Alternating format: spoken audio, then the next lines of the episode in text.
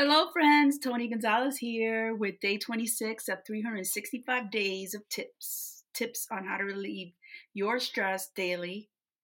And the best part about it is that you can come to them anytime, at any place, and take them with you. So there you go.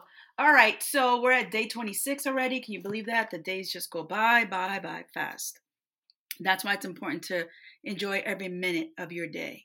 So, something that most people don't think about when you talk about breathing and proper proper breathing techniques is digestion. So, you can improve your digestion with your breath and Dr. Belisa Vranich talks about this all the time. So when you inhale and exhale, you're massaging those organs when you breathe properly. You're also oxygenating your entire body. So a tip that I'm going to share with you today, it's improved digestion with a three-part breath, and that's from the 5-minute calm book. As a gentle massage to your abdominal organs, this breath will improve digestion. When you inhale deeply, your diaphragm pushes on or massages your lower organs, stimulating your digestive tract.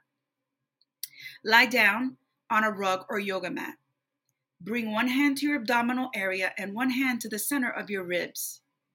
This breathing is done with long, slow, deep breaths. Inhale first into your abdomen, letting it expand in your hand.